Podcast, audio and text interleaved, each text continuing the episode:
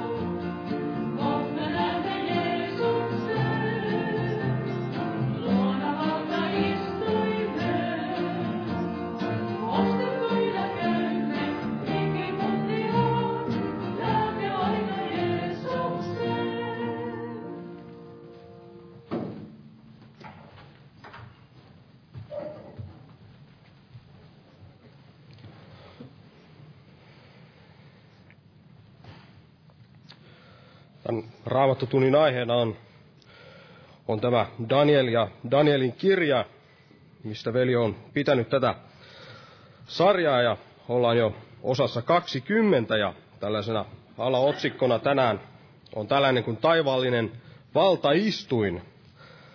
Taivaallinen valtaistuin ja tämähän ei ole mikään mikä tahansa tällainen jakkara, missä kuka tahansa voisi istua. Tämä taivallinen valtaistuin ja kun ajattelin tätä asiaa, niin tuli mieleen, meillä on täällä seurakunnassa monia tällaisia penkkejä täällä, täällä ja nämä ovat kaikki, voidaan sanoa näin, tällaisia samanarvoisia istuimia. Jotkut näistä saattavat olla vähän, vähän rikki, niin voidaan ajatella, että nämä ehkä tällaisia toisarvoisia istuimia, mutta muuten, muuten kaikki ovat, ovat täysin samanlaisia – penkkejä, missä tässä, tässä istutaan, eikä ole mitään tällaista jakoa, jakoa tehty, että missä sitten jotkut, jotka ovat ehkä korkeammassa arvossa, niin, niin istuisivat, vaan kaikki nämä ovat tällaisia yhdenvertaisia istuimia, mitä täällä meidänkin seurakunnassa on. Ja joskus ennen vanhaa Suomessa kirkoissa oli, oli tällainen tietynlainen jaottelu siellä, eli tämä rikas kansa siellä istui niissä etumaisissa istuimissa, jotka olivat vähän, vähän paremmin tehtyjä, hienompia kuin, ja mukavampia kuin nämä. Sitten, jotka olivat siellä takana tällaisia pelkkiä, pelkkiä penkkejä, missä ei edes ollut mitään, mitä, mitään tällaista selkänojaa, niin sitten nämä ikään kuin köyhempi, köyhempi ikään kuin halvempi kansa istui sitten näillä, näillä penkeillä siellä, siellä takana. Tämä on hyvin, hyvin kummallista, kun miettii, että siellä Jaakobin kirjeessäkin hän puhui, puhui juuri tällaista vastaan tämä Jaakob, että nuhteli seurakuntaa siitä, että he näinä antoivat ne parhaat istuimet, mukavat penkit siellä näille rikkaille ja sitten köyhille heidän annettiin istua siinä jalkajakkaran vieressä.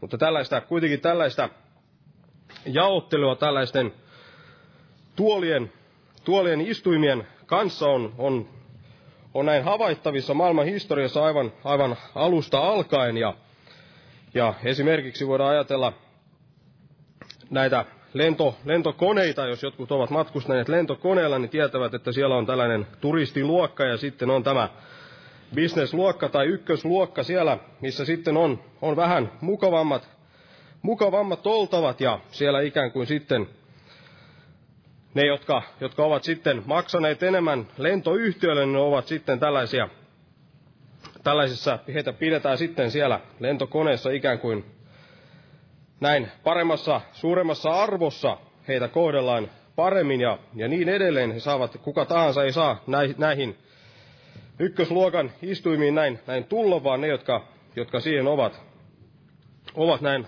arvolliset. Ja täällä raamatussakin löytyy, löytyy tällaista samankaltaista ajatusta tällaisista istuimista ja, ja siitä arvosta, mikä, mikä sen istujalla on. Eli Täällä toisessa kuningasten kirjassa esimerkiksi täällä luvussa 25 ja tässä kaksi jaetta, jakeet 27 ja 28 täällä sanotaan tällä tavalla, eli toinen kuningasten kirja 25 ja jakeesta 27, niin tässä sanotaan näin, että mutta kolmantena kymmenentenä seitsemäntenä vuotena siitä, kun Joojakin Juudan kuningas oli viety pakkosiirtolaisuuteen, 12. kuussa kuukauden 27. päivänä korotti Evil Merodak, Baabelin kuningas, samana vuonna, jona hän tuli kuninkaaksi, Juudan kuninkaan Jojakinin pään vapauttaen hänet vankilasta,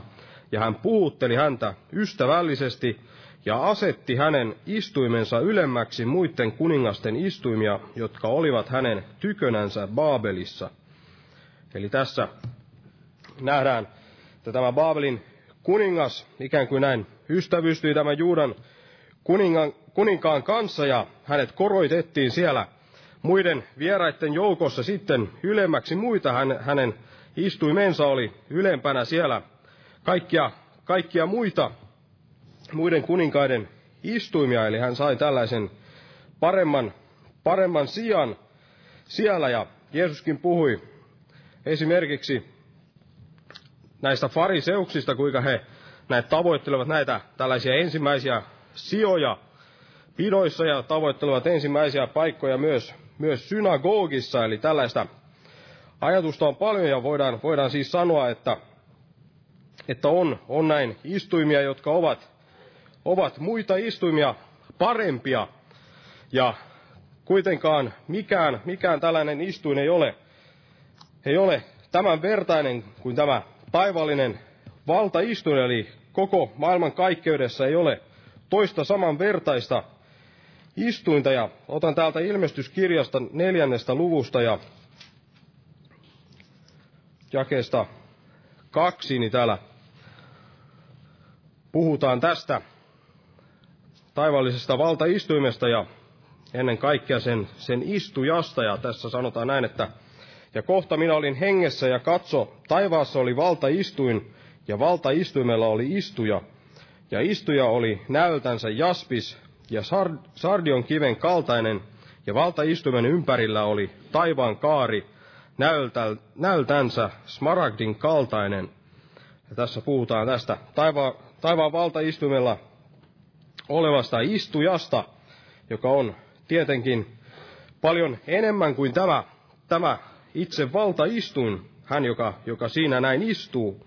Ja jatkaa tästä yhdeksännestä jakeesta samaa lukua, niin tässä sanotaan tästä että, ja niin usein kuin olennot antavat ylistyksen, kunnian ja kiitoksen hänelle, joka valtaistumella istuu, joka elää aina ja ian kaikkisesti, lankeavat ne 24 vanhinta hänen eteensä, joka valtaistumella istuu, ja kumartaen rukoilevat häntä, joka elää aina ja ian kaikkisesti, ja heittävät kruununsa valtaistuimen eteen sanoen, sinä, meidän Herramme ja meidän Jumalamme, olet arvollinen saamaan ylistyksen ja kunnian, ja voiman, sillä sinä olet luonut kaikki, ja sinun tahdostasi ne ovat olemassa ja ovat luodut. Eli veli tulee puhumaan tästä aiheesta taivallinen valtaistuin, ja jos noustaan nyt ylös ja pyydetään tässä siunausta tähän tilaisuuteen. Täällä on muutamia heisirukouspyyntöjä Jonnan, Aleksandran ja Anssin puolesta ja sitten on Johannan ja Stefanin puolesta, että pelastuisivat ja Jeren puolesta, jolta on löydetty kasvaimia, Herra pelasta ja paranna. Muistetaan näitä ja rukoillaan. Oi taivallinen Isä, kiitämme sinua Herra, että saamme näin jälleen täällä tänä armon päivänä näin kokoontua ja kuulla sinun sanasi ja ottaa vastaan sitä kaikkea hyvää, mitä näin tarjoat siitä elämän leivästä meille tänäkin iltana, Herra. Ja kiitos todella, että, että saamme elää tässä, tässä Suomen maassa, jossa vielä saamme näin kokoontua ja, ja olla, olla näin todella rauhassa uskovien keskuudessa ilman, että, että meitä näin vainotaan niin kuin monissa muissa maissa, Herra. Todella muistan näitä uskovia niissä maissa, joissa sinua, va, sinua vainotaan ja sinun seurakuntaasi vainotaan, Herra, ja todella auta heitä ja vahvista kaikessa, Herra. Anna todella, että auta, että he olisivat näin uskollisesti näin loppuun asti seuraisivat sinua ja olisivat valona niissä maissa, Herra. Ja kiitos todella, että olet voimallinen myös muuttamaan nämä, nämäkin olosuhteet näissä, näissä maissa, missä, missä näin sinun omiasi vainotaan, Herra. Ja muista näitä todella, näitä rukouspyyntöjä, joita tähän on jätetty, Herra, näiden sairaiden puolesta, Herra, ja erityisesti niiden puolesta, jotka ovat vielä, eivät ole vielä vastaanottaneet sitä pelastusta, Herra, ja kiitos todella, että olet täällä meidän keskellämme ja, ja näin opetat meitä tänäkin iltana Jeesuksen Kristuksen nimessä. Jää siunamaan. Aamen. Istukaa, olkaa hyvä.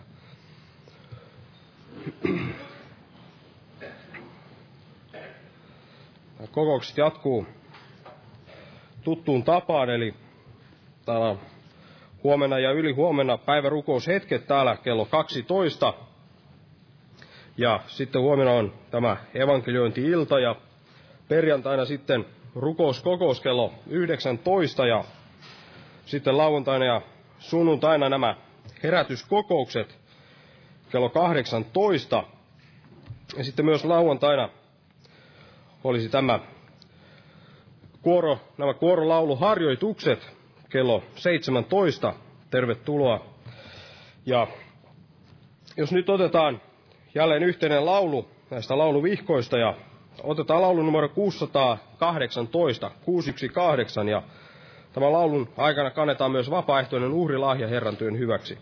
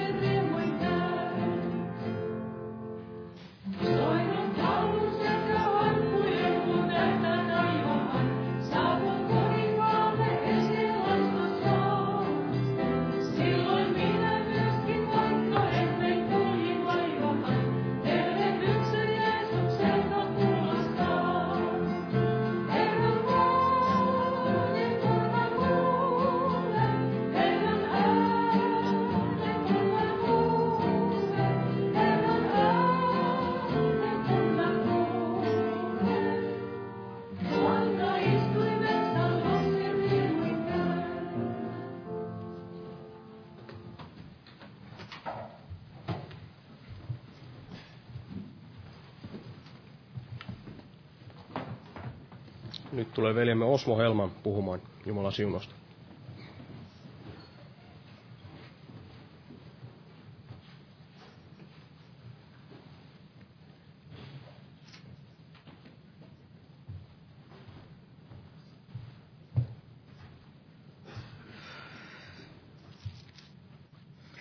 Jo Jumalan rauhaa jokaiselle. Eli tämänkertainen aihe tästä Danielin kirjasta, niin se on tämä kyseinen taivaassa oleva istuin. Ja istuin, jolla tämä vanha ikäinen sitten näin istuu. Ja luen nyt täältä seitsemännestä luvusta. Danielin kirjaa, seitsemäs luku, ja siitä jakeesta seitsemän, siitä eteenpäin Jeesuksen nimessä. Niin tässä näin sanotaan, että sen jälkeen minä näin yöllisessä näyssäni ja katso, oli neljäs peto, kauhea, hirmuinen ja ylenväkevä. Sillä oli suuret rautaiset hampaat, ja se söi ja murskasi ja tallasi tähteet jalkoihinsa. Se oli erilainen kuin kaikki edelliset pedot, ja sillä oli kymmenen sarvea. Minä tarkkasin sarveja katso, eräs muu pieni sarvi puhkesi niiden välistä, ja kolme edellisistä sarvista reväistiin pois sen edestä, ja katso, sillä sarvella oli silmät kuin ihmisen silmät, ja suu, joka herjaten puhui. Minun sitä katsellessani valtaistuimet asetettiin. Ja vanha ikäinen istuutui, hänen vaatteensa olivat valkeat kuin lumi, ja hänen päänsä hiukset kuin puhdas villa. Hänen valtaistuimensa oli tulen liekkejä ja sen pyörät olivat palavaa tulta. Tulivirta vuoti, se kävi ylös hänestä, tuhannen ja tuhat palveli häntä, ja kymmenen tuhatta kertaa kymmenen tuhatta seisoi hänen edessänsä. Oikeus istui tuomiolle, ja kirjat avattiin. Eli kun ajattelee sitä, kun tänä päivänä katsellaan tätä maailmaa ja juuri tätä kyseistä maailmaa, joka ihan meitä ympäröitsee ihan kutakin, jokaisen elämää ja sitten myöskin mitä päivälehdistä näin luetaan tai kuunnellaan radiosta uutisia, niin, niin sehän kaikki nousee tästä kyseisestä kansojen suuresta merestä. Eli tästä juuri mistä tämän tai minkä Daniel sai siellä nähdä. Eli merestä, jota taivaan neljä tuolta siellä, tuulta siellä kuohutti. Ja josta se myöskin sitten nostatti pedon aina toinen toisensa jälkeen, aina toinen toistaa näin hirmuisemman. Ja se, mitä me sitten päivittää saadaan ihan suurimmalta osalta ja meidän murheeksemme myöskin näin uutisista lukea, näin kuulla, niin on varmasti juuri nämä maailman kaiken sen aikaa siellä olevat nämä, nämä sodat, nämä taistelut, kuinka kansa nousee toista kansaa vastaan ja sitten on myöskin näitä moninaisia terroristitekoja, jotka tuottavat ja kylvävät sitä kauheita pelkoa, murhetta sinne ympäriinsä. Eli on kaikin puoli, voidaan sanoa hyvinkin epävakavaa tai tällaista epävakaata, myöskin taloudellisesti kuin sitten ihan poliittisestikin. Ja kaikin monin osin voidaan sanoa ihan maailmaa. Ja tämä on juuri varmasti sitä, mitä tänä aikana näinä päivinä sitten saadaan näin kuulla ja lukea, joka myöskin voidaan sanoa kytkeytyy tähän kyseiseen mereen, jonka tämä Daniel sai siellä nähdä. Eli tämä oli se hänen näkemänsä uni. Sen neljä petoa, mitä ne sitten näin kuvaavat. Ja näinhän se on, ettei ole varmaan päivääkään, etteikö lehdet näistä kirjoittelisi. Ja varmaan kirjoittelisi vieläkin enemmän, mutta koska eivät tahdon näin lietsoa näin liikaa sitä pelkoa, ei liikaa sitä kauhua, niin nämä kirjoitukset sitten on vähän sen mukaisia myöskin. Eli karsitaan niiden vähän, sävytetään ja lievennetään, tehdään semmoinen lievempi versio, versio vähän tällaiseen lievempään asuun niitä kirjoituksia. Eli tämä on kaikki sitä, mitä nämä kyseiset pedot ovat saaneet ja mitä ne yhä edelleen näin saavat näin aikaan. Mutta Raamattuhan mainitsee, tämä mainitsee jotakin sellaista, itse asiassa paljonkin sellaista, mistä nämä lehdet sitten vastaavasti niin eivät kirjoittele. Eli mitä nämä sen toimittajat eivät kykene ymmärtämään, eivätkä myöskään näin käsittämään. Ja siksi kun eivät ymmärrä eikä käsitä, niin eivät he myöskään voi näin kirjoittaa näistä asioista. Eli näitä asioita ei löydy mistään Hyysäri eli Hesarista ja ei löydy ilta, ei päivä eikä aamulehdistäkään. Mutta kiitos olkoon Jumalan siitä, että täältä raamatusta kyllä näitä löytyy. Ja mehän uskovaisina voidaan jo nytkin nähdä näitä ihan hengen silmin. Asioita, joita Jumalan henki voi vaan näin avata. Eli avata juuri näistä kyseisistä pyhistä kirjoituksista. Ja silmät ja hän korvat, niin nehän kaiken aikaa nämä harjantuu, harjaantuu näkemään ja myöskin sitten näin kuulemaan näitä hengellisiä asioita. Eli mehän kyetään näkemään varmasti paljon enemmän kuin mitä nyt joku televisio tai mitä radio, mitä lehdet, niin mitä ne vaan voi nyt sitten näin kertoa. Eli meidän ei tarvitse edes niitä katsoa tai millään tavalla olla riippuvaisia tai olla niiden varassa jollakin tapaa. Eli niin kuin tämä Daniel, niin kuin mekin. Eli hänen kohdallansa tuolloin, niin hänellä hän oli katse johonkin muualle näin suunnattuna. Eli kun hän katseli tätä merta, ja sieltä näin kuohuvasta merestä näitä nousevia petoja, niin näin kerrotaan, että hän sitten näki. Kunnes myöskin nämä taivaalliset valtaistuimet näin asetettiin. Ja näähän asetettiin näin yläpuolen ja päälle tämän kyseisen meren. Sekä päälle ja ylle jokaisen sieltä myöskin tämän nousevan pedon. Eli tämän kaikkein hirmuisimmankin. Ja jolta tuolta kyseiseltä valtaistuimelta, niin siltä tämä istuvainen, niin hän hallitsee ja hän vallitsee myöskin näitä kyseisiä petoja. Ja niinhän tämä Daniel tätä untansa, eli saamaansa näkyä näin kuvasi, että minua sitä katsellessani, eli merta katsellessaan, valtaistuimet näin asetettiin. Ja vanha ikäinen istuutui. Hänen vaatteensa olivat valkeat kuin lumi ja hänen päänsä hiukset kuin puhdas villa. Hänen valtaistumensa oli tulen liekkeä, sen pyörät olivat palavaa tulta. Tulivirta vuoti, se kävi ylös hänestä, tuhannen tuhatta palveli häntä ja kymmenen tuhatta kertaa kymmenen tuhatta seisoi hänen edessänsä. Oikeus istui tuomiolle ja kirjat avattiin. Eli tämä kaikkein suuria voidaan sanoa varmasti ihmeellisin asia, mitä Daniel sai näin nähdä. Oli nimenomaan tämä valta istuja siinä tämä istuvainen. Eli istu, jota nämä meren kuohut sen enempää kuin nyt sitten nämä tuuletkaan. Eli tuulet, jota tuota merta siellä kuohuttivat, niin eivät siellä pystyneet tekemään sitä, että saisivat sen istuimen tulen siellä sammumaan. Eivät liikuttamaan, eivätkä siihen myöskään millään moisin näin vaikuttamaan. Eli se pysyi tällaisena muuttumattomana kuin myös paikallansa. Eli valtaistuin oli tehty tulesta ja se oli asetettu liekehtivien palavien tällaisten tulirenkaiden päälle. Ja jota ympäröitsi sitten nämä tuhannet ja taas tuhannet tenkelit. Ja Jumala itse, niin hän istuu tuolla valtaistuimella. Ja niin kuin tästä aiemmasta tekstistä voidaan näin nähdä, niin, niin täällähän Daniel teki hyvinkin vaikea, eli hänen oli lähdes mahdotonta näin verrata tätä viimeiseksi näin merestä, tätä nousutta sen, sen petoa.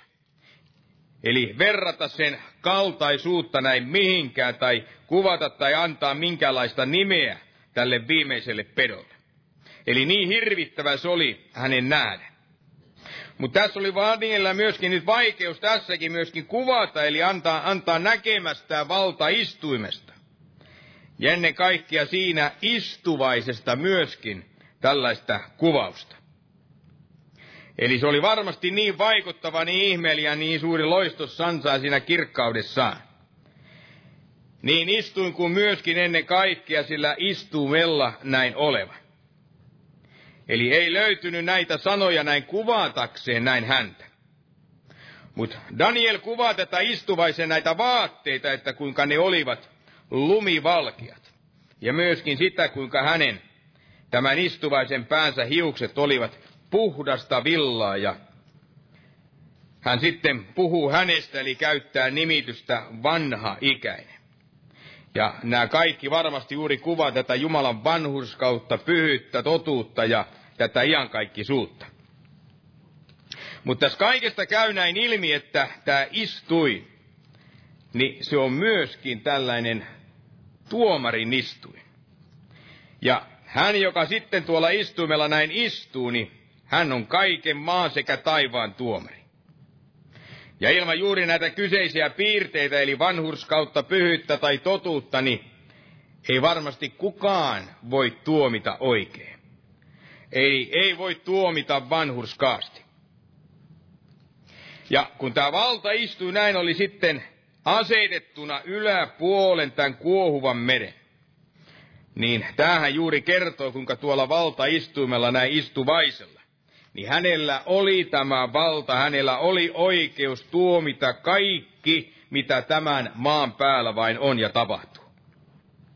Ja hän myöskin tuomitsee sen kaiken näin vanhurskaasti.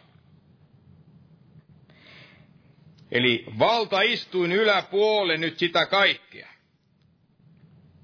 Niin kertoo varmasti senkin, että täällä maan päällä ei se kaikki, mikä on tai tapahtuu. Eli vaikka se toisaalta näyttää sellaiselta, että se tapahtuisi tai antaa ymmärtää sillä tavalla, että ei tässä ole mitään kontrolli, ei ole mitään järkeä, vaan ihan mielivaltaisesti täällä tapahtuu yhtä ja toista asiaa. Eli ei olisi minkäänlaista näin järjestystä. Eli on vaan tällaista kaaosta ja sekasorto, että kaikki on vaan tällaisen jonkun sattuman varaan näin asetettuna. Mutta näinhän ei ole, vaan kaikki, todella kaikki, mitä tähänkin asti varmasti historiassamme on niin tapahtunut, niin sitä kaikkia ohjaa ja kaikki on tämän Jumalan kontrollissa. Kaikki hänen tarkkailujaan silmällä pidon alla. Sillä yhä edelleen niin kuin aina niin tämä vanha,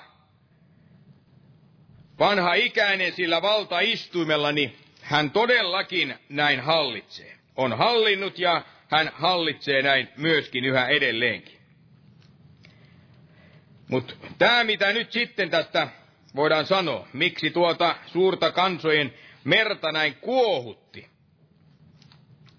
niin nehän oli tuolta taivaasta olevat sieltä lähteneet nämä taivaan tuulet. Ja tämäkin varmasti kertoo sitä, kuinka taivas vaikuttaa juuri siihen, mitä täällä maan päällä näin tapahtuu.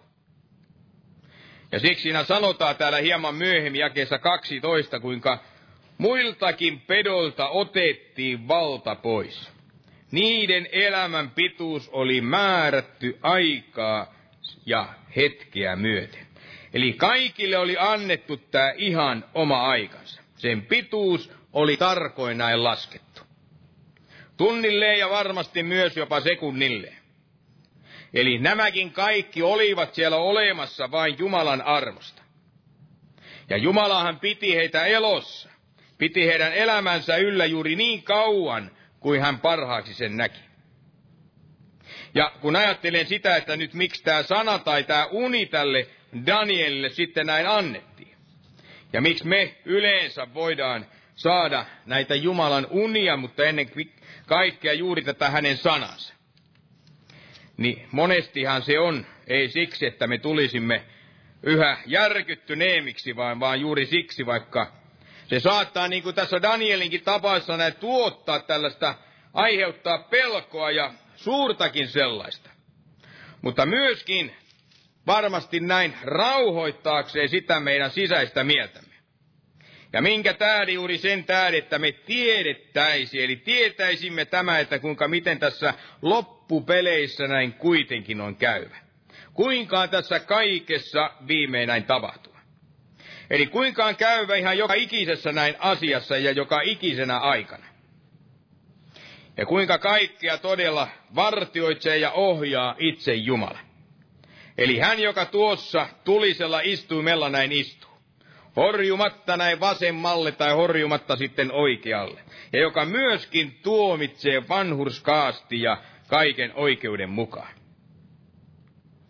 Eli tämä varmasti kaikki, mitä nyt paraikaa sitten näin tapahtuu, niin kaikki on nimenomaan ilmeistä Jumalan sanan täyttymistä.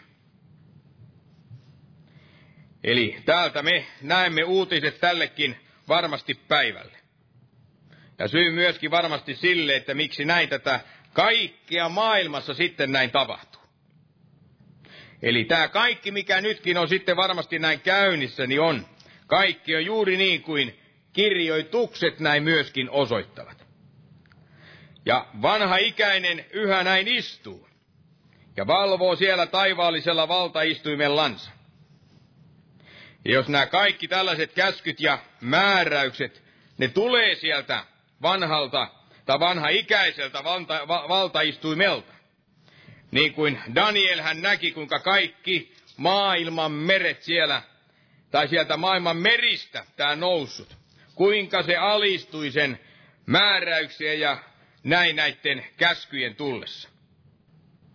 Ja näitähän on, niin kuin tässä jo kävi ilmi, niin on tällaisia selviä yhtymäkohtia Danielin kirjalla sekä raamatun tällä viimeisellä olevalla tällä ilmestyskirjalla.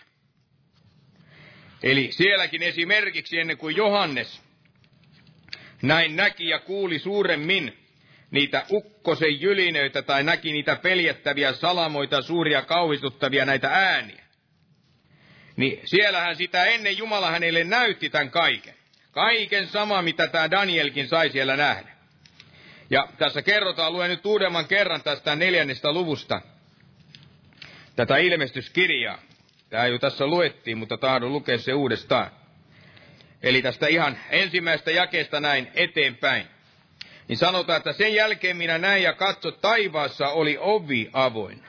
Ja ensimmäinen ääni, jonka minä olin kuullut ikään kuin pasunan puhuvan minulle, sanoi, nouse ylös tänne, niin minä näytän sinulle, mitä tämän jälkeen on tapahtuva.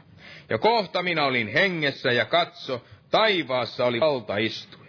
Ja valtaistuimella oli istuja. Ja istuja oli näältään jaspis ja sardis on, sardion kivien kaltainen. Ja valtaistumen ympärillä oli taivaan kaari näytään smaragdin kaltainen. En lue sen enempää tästä, mutta näin nähdään tämä yhtymäkohta, mikä oli tässä myöskin. Aivan samankaltainen kuvaus, minkä Danielkin sai siinä nähdä. Ja tänä päivänäkään tämä istui, tämä valta istui, niin ei ole tyhjillänsä vaan sillä yhäti istuu tämä vanha ikäiseksi näin kutsuttu. Ja kukaan eikä ketään ole voinut ottaa sitä hänen paikkaansa, vaikka suurin ja se arvostetuin näistä enkeleistä, serafeista kerran pyrkitäin istuakseen, istuutuakseen tähän hänen paikallensa.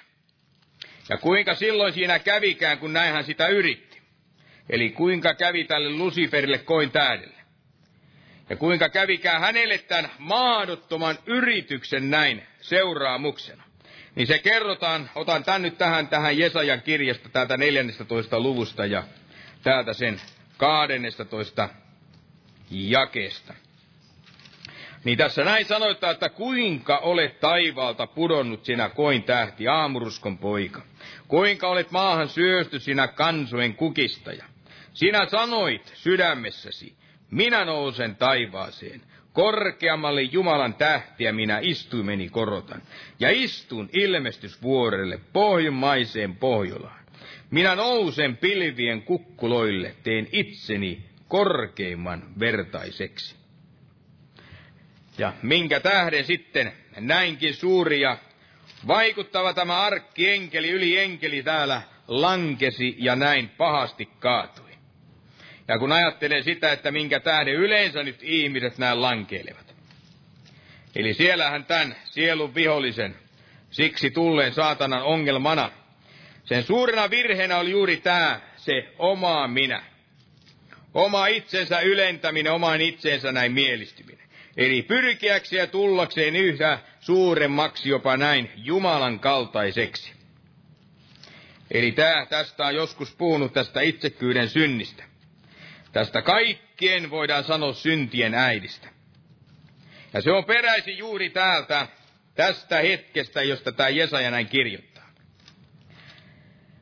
Ja vaikka nyt näin, me sitten jokainen täällä oli ja varmasti, niin me ollaan Jumalan lapsia. Ei olla tämän sielun vihollisen näin lapsia. Ollaan Jumalan lapsiksi tultu. Ja Jumala on ottanut näin meidät sitten armossaan huostaansa ja on vetänyt meitä parannukseen ja tämän myötä sitten pelastanut meidät tästä pahasta maailmasta. Niin ei tule unohtaa tätä, että nämä kyseiset pedot, eli nämä merestä näin nouseet kansojen merestä, niin nämä kaikki he ja heidän ajatuksensa ja heidän oppinsa, kaikki nämä heidän tarkoituksensa, niin näähän tekee kaiken aikaa näin meidän mielissämme, siellä meidän sydämissämme ja meidän taistelukentässä ne tekee kaiken aikaa tätä työtä. Että me kauhistuisimme, jotta me ottaisimme vastaan näin jotakin nyt näin heistä. Siirtyisimme heidän riveihinsä ja kaiketi hellittäisimme, luopuisimme hieman edes jossakin määrin tästä kallista uskosta. Ja siirtyisimme näin sivuun tästä Jumalan varsinaiselta suunnitelmalta. Ja saatanahan tekee varmasti tämän kaikkensa näin. Kulkiessaan nyt ympärinsä ja saadakseen meidät näin nietyä, jos mahdollista. Keinoja ja mitään tapoja siellä kaihtamatta. Ja me voimme joutua olemaan sitten erossa. On asioita tällaisia, että hetki, että olla erossa joistain ystävistä tai olla erossa vaikkapa perheestä, lapsista, vanhemmista tai jotain vastaavaa. Monestakin asiasta ihminen voi joutua olemaan näin erossa. Eli saatana tahtoo tehdä tällä tavalla, meillä, tällä tavalla meidän elämässämme. Mutta se on varma, että kukaan ei voi erottaa meitä tästä kaikkein tärkeimmästä. Eli kukaan ei voi erottaa meitä Jumalan rakkaudesta. Ja tämä rakkaus on kaikista suurinta, mitä ihminen voi vaan oman elämänsä kohdalle näin odottaa. Ja siksi tahdon ottaa täältä täältä romalaiskirjeestä, täältä sen kahdeksannesta luvusta. Kuinka tämä Paavali tässä oikein vakuuttaa tätä kyseistä rakkautta. Puhuu tästä niin Jumalan kuin Kristuksen rakkaudesta. Ja täällä kahdeksas luku siis tätä roomalaiskirjettä ja sen kolmannessa kymmenessä ensimmäisessä jakeessa näin sanotaan. Mitä me siis tähän sanomme? Jos Jumala on meidän puolellamme, kuka voi olla meitä vastaan? Hän, joka ei säästänyt omaa poikansakaan, vaan antoi hänet alttiiksi kaikkien meidän edestämme. Kuinka hän ei lahjoittaisi meille kaikkea muutakin hänen kanssansa? Kuka voi syyttää Jumalan valittuja? Jumala on se, joka vanhurskauttaa. Kuka voi tuomita kadotukseen? Kristus Jeesus on se, joka on kuollut, onpa vielä herättänytkin, herätettykin, ja hän on Jumalan oikealla puolella, ja hän myös rukoilee meidän edestämme. Kuka voi meidät erottaa Kristuksen rakkaudesta? Tuskako vai aadistus vai vaino, vai nälkä vai alastomuus, vai vaara vai miekka? Niin kuin kirjoitettu on, sinun tähtesi meitä surmataan kaiken päivää, meitä pidetään teuraslampaina. Mutta näissä kaikissa me saimme jalon voiton hänen kauttansa, joka meitä on rakastanut. Sillä minä olen varma siitä, ettei kuolema eikä elämä, ei enkelit ei henkivallat, ei nykyiset eikä tulevaiset, ei voimat, ei korkeus eikä syvyys eikä mikään muu luotu voi meitä erottaa Jumalan rakkaudesta joka on Kristuksessa Jeesuksessa meidän Herrassamme. Mutta tämä nyt, mitä Daniel tässä kirjassa sitten, tai siinä nyt sitten puhutaan, ja tästä valtaistuimesta, niin tämähän ei, tämä valtaistuin ei ainoastaan kuvannut tätä Jumalan hallintaa, hänen suveneeri suuttaa kaikkina aikoina ja kaikkia maan päällä ja taivaassa olevia näin kohtaan, vaan tähän puhuu myöskin tästä nyt viimeisestä näin tuomiosta. Eli sanotaan siis tässä luvussa seitsemän jakeen kymmenen lopussa, että oikeus istui tuomiolle ja kirjat avattiin. No, tänä päivänä tämä oikeus täällä maan päällä ainakin kompastelee. Danielin kirjan täälläkin, jos lainataan, mennään tänne loppupuolelle ihan lyhkäisesti yhtä jaetta näin katsomaan, niin tämä 11 luku ja 35, niin se puhuu niistä taidollisista, että taidollisistakin jotkut näin kompastuvat. Että heidän joukkonsa näin nyt koeteltaisiin, seulottaisiin ja puudistettaisiin lopun ajaksi, ennen kuin tämä määrä aika näin koittaa. Ennen kuin koittaisi tämä viimeinen näin tuomio, kun kirjat näin avataan. Ja tämä on tähän väliin ottaa tätä Jesajan kirjasta 59. luvusta. Ja täältä sen jakeesta 14, missä nimenomaan puhutaan tämän oikeuden kompastelemisesta. Täällä näin sanotaan, että oikeus työnnetään takaperin ja vanhurskaus seisoo kaukana. Sillä totuus kompastelee torilla, suoruus ei voi sisälle tulla.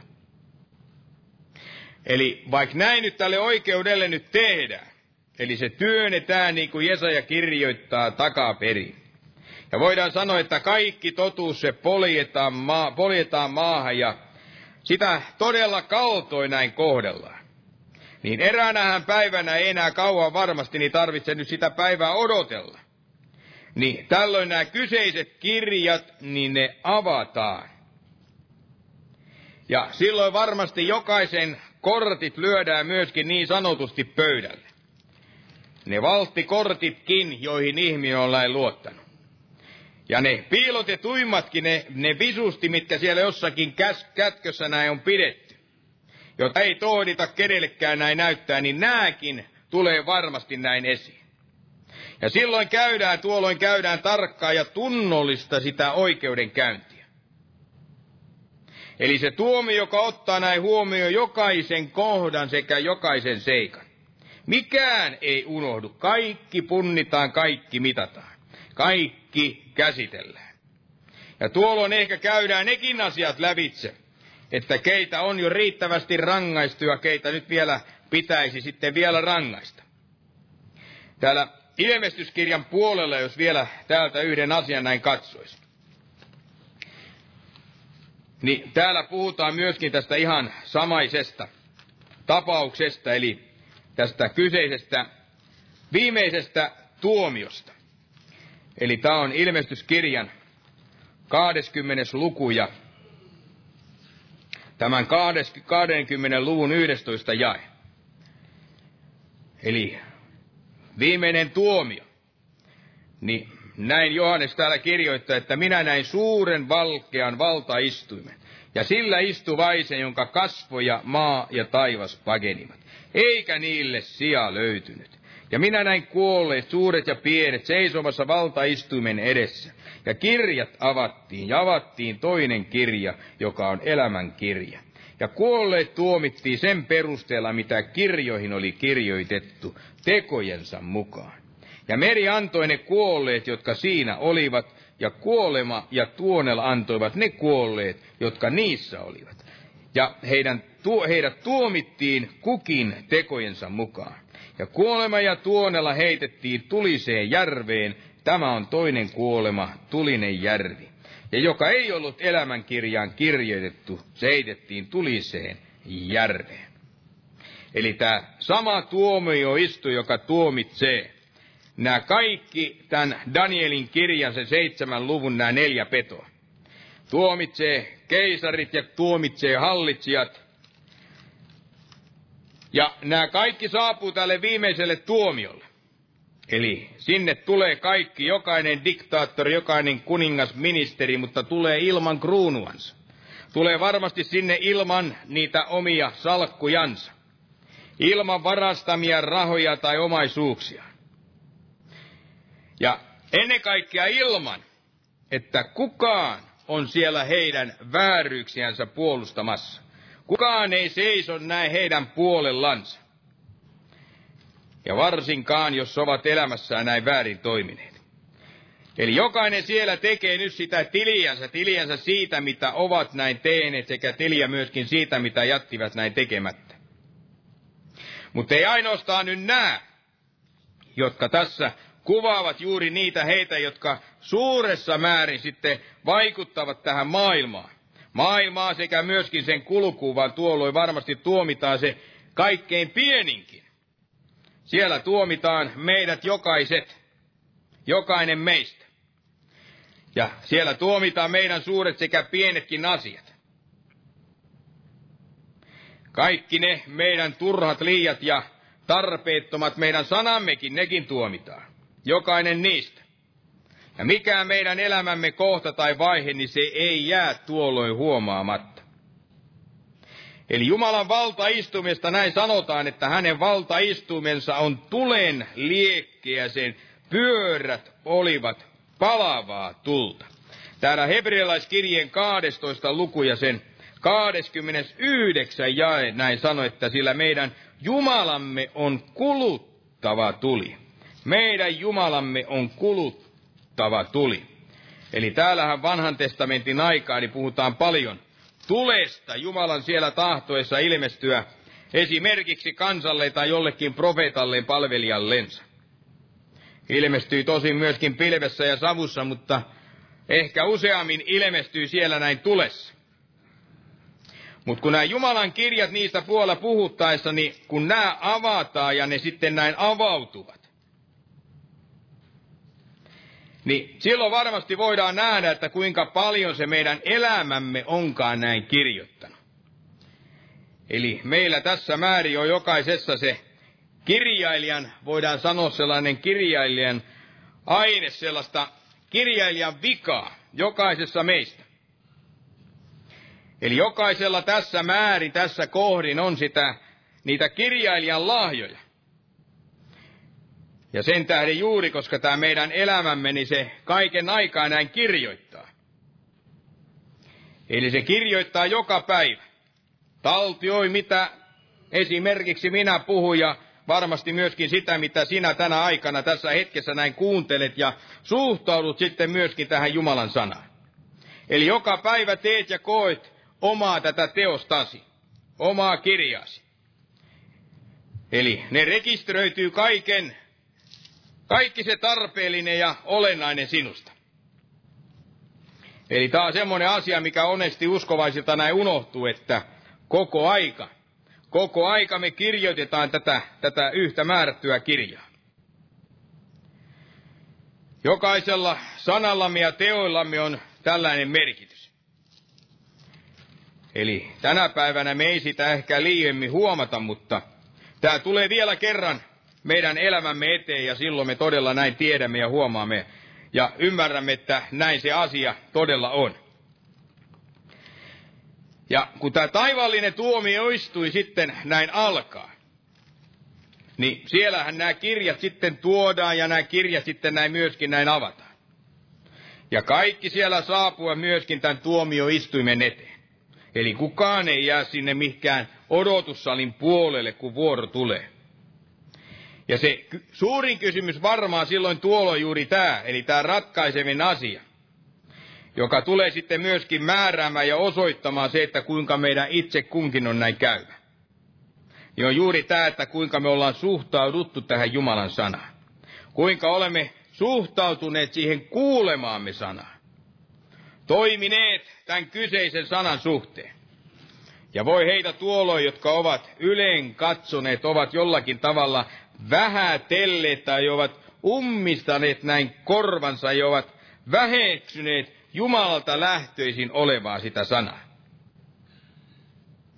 Ja mehän voidaan jo tässä ajassa jo, voidaan sanoa ihan varmuudella tietää, että kuinka tuolloin on käynyt. Eli me voidaan tietää siitä meidän omasta sydämen olotilasta. Eli onko meillä se kaipaus tehdä sitä Jumalan tahtoa? Onko meillä kaipaus tehdä asioita myöskin näin oikein?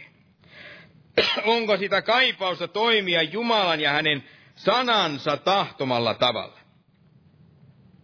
Ja onko myöskin kauipausta sitten antaa Kristuksen vallita sekä myöskin valaista sitä meidän omaa elämäämme. Eli onko hänestä tullut se meidän Herramme, ei ainoastaan, että hän olisi meidän pelastajamme, vaan nimenomaan, että hänistä tulisi se meidän Herramme, joka päättää ja sanelee mitä tehdä. Jos näin on, niin hyvä. Jos ei, niin voi meitä tuolloin. Kuka voi pelastaa? Kuka voi pelastaa meidän sielumi tällöin? Ei kukaan. Ei kukaan voi antaa uutta lunnasta tai uutta uhria näin meidän sielumemme puolesta. Mutta kun ajattelen tätä, kun tässä tästä rakkaudestakin näin luettiin, niin, niin Jumala varmasti myöskin tässä kaikessa rakkaudessaan, niin hän tahtoo tarjota sitä muutosta meidän itse kunkin näin elämään. Eli muutos on nimenomaan, jos me sitä muutosta näin tarvitsemme. Muutosta myöskin, kun sitä häneltä näin pyydämme. Sillä tämä taivaallinen tulinen, tämä valta istui niin tämähän on edelleenkin siellä taivaissa. Ja Jumala, joka on kuluttavainen, nyt tuli ja istuu tulisella valtaistuimella ja odottaa sitä meidän tapaamistamme. Ja ei ainoastaan silloin, kun tämä viimeinen tuomio, vaan varmasti myöskin nyt, ennen kuin me saavutaan edes tälle viimeiselle näin tuomiolle. Eli aikana, jolloin sitten ei ole enää mitään tehtävissä. Sillä tämä istuu ja sillä istuu vain, eli tämä vanha ikäinen. Niin hän tarjoaa sitä rauhaa ja hän tarjoaa sitä iloa. Kaiken varmasti sieltä meressä näiden nouseiden petojen näin tullessa ja toimiessa tätä maailmaa näin järkyttämässä. Ja tämä valtaistuimella olevani, hän antaa tämän rauhan. Ja rauha varmasti myöskin jo silloin siellä ollessamme joutuessamme näin hänen eteensä. Ja sen vain, jos me ollaan tässä Jeesuksessa Kristuksessa. Ja tähän loppuun tahdon lukea täältä yhden psalmin. Lyhkäisen psalmi. Tämä on psalmi 93. Ja tämän psalmin nimenä on tällainen, kun Jumalan valtakunta on vahva. Niin tässä näin sanotaan, että Herra on kuningas. Hän on pukenut itsensä korkeudella. Herra on pukeutunut vyöttäytynyt voimaan. Niin pysyy maan piiri lujana, se ei horju. Sinun valtaistuimesi on vahva aikojen alusta. Hamasta suudesta olet sinä. Vesivirrat nostavat Herran, vesivirrat nostavat pauhinansa, niin vesivirrat nostavat kuohunsa. Mutta yli suurten voimallisten vetten pauhinan, yli meren kuohujen on Herra korkeudessa voimallinen. Sinun todistuksesi ovat aivan vahvat. Pyhyys on sinun huoneellesi arvollinen Herra hamaan aikojen loppuun. Aamen. Noustaan vielä ylös ja käydään rukoilemaan. Oi kiitos Herra tästä vielä olevasta armon ajasta, että sinä totisesti Herra näin tahdot vetää meitä parannukseen ja tahdot totisesti myöskin vetää meidän sukulaisia, me tahdot vetää, Herra, kaikkia meidän ystäviämme ja tahdot totisesti, Herra, näin johdattaa meitä, Herra, tässä kaikessa hinon sinun tahtomasi ja sinun askeleissasi, että me voisimme toteuttaa ja tehdä, Herra, sinun tahtoasi, Herra. Ja näin pyydämme myös, että tänä hetkenä, Herra, siunaa nyt tätä loppukokousta ja kohtaat ihmisiä parantavalla ja vapauttavalla henkesi voimalla ja jää sinä näisä siunaamaan tätä kaikkea Jeesuksen Kristuksen nimessä. Aamen. Istukaa, olkaa hyvä. Jos joku kaipaa, niin tässä edessä voidaan vielä rukoilla.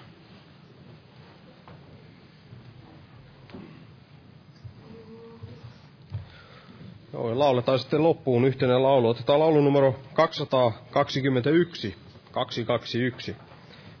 Tervetuloa jälleen sitten vaikka perjantaina rukouskokoukseen ja viikonloppuna näihin herätyskokouksiin kello 18. Jumalan siunasta kaikille.